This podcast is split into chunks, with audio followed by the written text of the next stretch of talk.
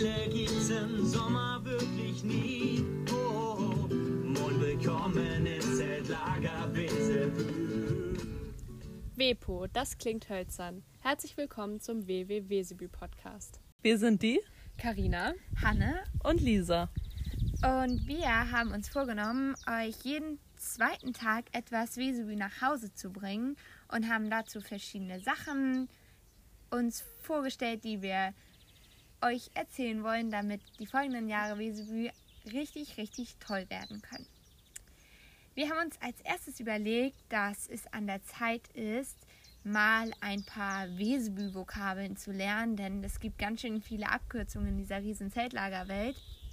Und es gibt immer eine oder zwei am Tag und heute fangen wir mit dem größten Bestandteil des Lagers an, nämlich mit dem Laki, das ist das Lagerkind. Und ihr alle als Kinder, die ja dieses Jahr in das Zeltlager gefahren werdet oder nächstes Jahr oder in irgendwelchen anderen Jahren fahren wollt, seid alles Lakis und wir als Betreuer verbringen immer eine wunderschöne Zeit mit den Lakis im Sommer. Und dann gibt es noch die Lalei, das ist die große Lagerleitung, vor der muss man sich immer in Acht nehmen, weil das sind die Chefs vom Lager.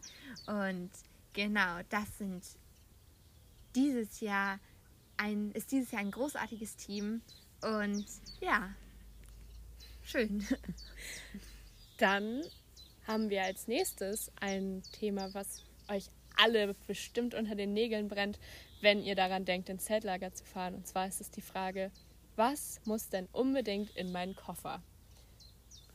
Und auf keinen Fall dürfen da natürlich die Adiletten oder sonstige Badelatschen fehlen. Super praktisch. Ja, damit man nicht barfuß duschen gehen muss, damit man keine Sandfüße bekommt, wenn man nachts mal schnell noch pischen gehen will.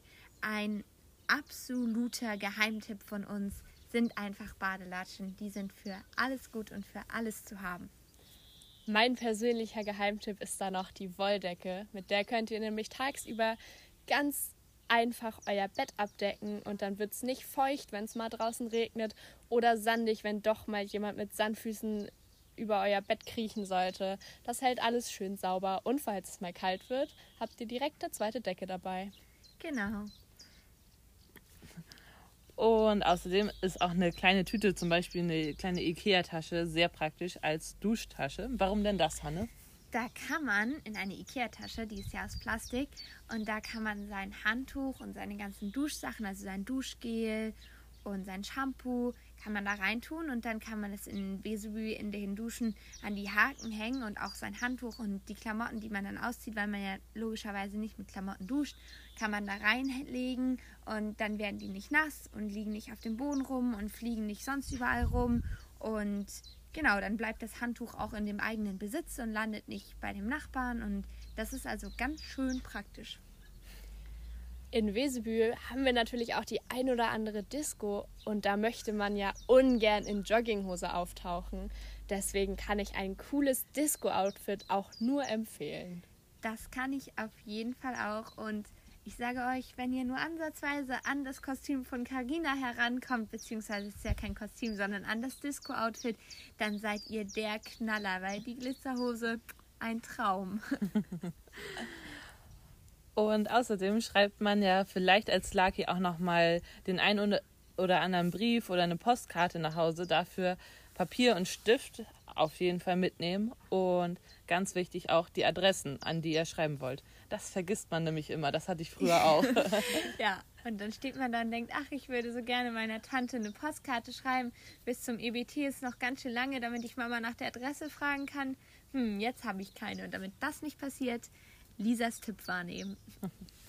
Okay. Dann kommen wir schon zu unserer nächsten Kategorie. Zu ein paar Lieblingsorten von uns. Wer möchte denn heute mal anfangen und seinen Lieblingsort erzählen?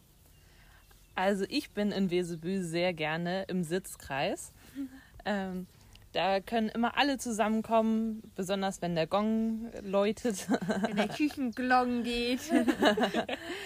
genau, und von da aus kann man auch gut die Lagerstraßen sehen und da- das Lagerleben irgendwie auch einfach mal beobachten und erleben.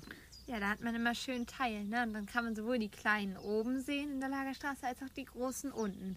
Gucken, was für ein Schabernack gerade getrieben wird. Das stimmt. Ich finde es auch immer besonders schön, wenn da alle zusammen den Wesebü-Schlachtruf rufen oder vielleicht noch mal der Lagertanz getanzt wird. Ja. Und Oh natürlich ja. die Vorfreude aufs Essen ist immer riesig, wenn dann endlich der Küchengong erklungen ist und man darum kämpfen muss als Zelt, wer jetzt als erstes zum Essen darf. Natürlich das coolste Zelt. Oh ja, da ist auch Kreativität immer Ja, gefragt. das könnt ihr euch auch schon mal überlegen. Wie bekommt ihr am schnellsten mit eurem Zelt, wie kommt ihr mit, am schnellsten mit eurem Zelt beim Essen dran? Das stimmt. Da kann man sich vielleicht schon mal einen Witz überlegen oder ein Kunststück. Vielleicht könnt ihr ja turnen. Genau. Kommt immer gut. Okay. Wollen wir dann Zum nächsten Punkt eben. Wir haben natürlich, weil es ja dieses Jahr keine ausgedruckte Holz gibt, gibt es ja diesen wunderbaren Podcast. Und was wir uns überlegt haben, was auf gar keinen Fall fehlen darf, ist die gute alte Gerüchteküche. Natürlich gibt es genauso Gerüchte, es wird genauso gekocht ähm, in der Küche.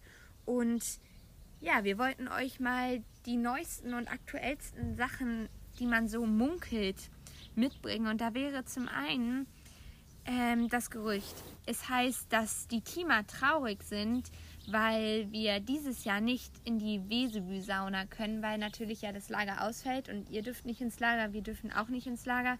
Eigentlich sitzen wir wirklich gerne in der Sauna, aber dieses Jahr traurig. fällt das leider flach. Ja. Unser zweites Gerücht, was wir hier bro- rausbrodeln sehen, ist, dass es heißt, dass alle Lakis morgen Abend um 19.30 Uhr aufgerufen werden, gegen die Werwölfe zu kä- kämpfen. Oh, ich glaube, ähm, es wurde gemunkelt, dass in einigen Dörfern Wer- Werwölfe gesichtet worden sind und die jetzt via Zoom bekämpft werden können. Also da würde ich mal nachgucken, ob dieses Gerücht nicht vielleicht sogar wahr ist. Ja, unbedingt auf die Jagd gehen. Unbedingt. Und mit Stift und Zettel kommt man da natürlich am weitesten. Das stimmt sehr wohl. Ein weiterer Geheimtipp von Carina ist es gewesen, der Extraklasse. Okay, das war's auch schon mit der heutigen Folge Podcast. Zeltlager Wesebü, ist so wunderbar, Sunday.